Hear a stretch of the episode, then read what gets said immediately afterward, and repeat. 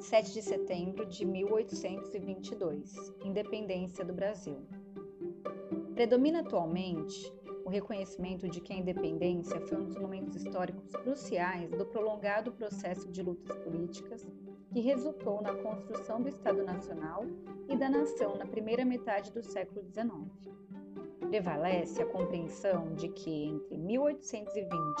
e 1822, quer no Rio de Janeiro, quer nas demais províncias, estavam em confronto grupos de interesses, defensores de propostas divergentes e que ganhava ampla repercussão nessa época a possibilidade de declarar-se a independência sem que houvesse a separação de Portugal.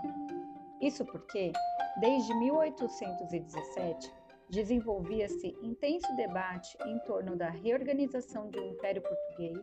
em governo constitucional e representativo, obra política que deveria garantir a unidade, mas no âmbito da nova ordenação entre os reinos do Brasil e de Portugal.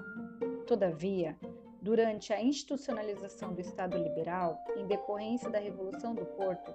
evidenciaram-se profundas incompatibilidades entre os interesses dos portugueses de ambos os lados do Atlântico, o que provocou o reajustamento das pretensões e projetos dos grupos mercantis, enraizados no Rio de Janeiro, em Minas Gerais e em São Paulo, que se voltaram para a opção separatista, tendo à frente Dom Pedro.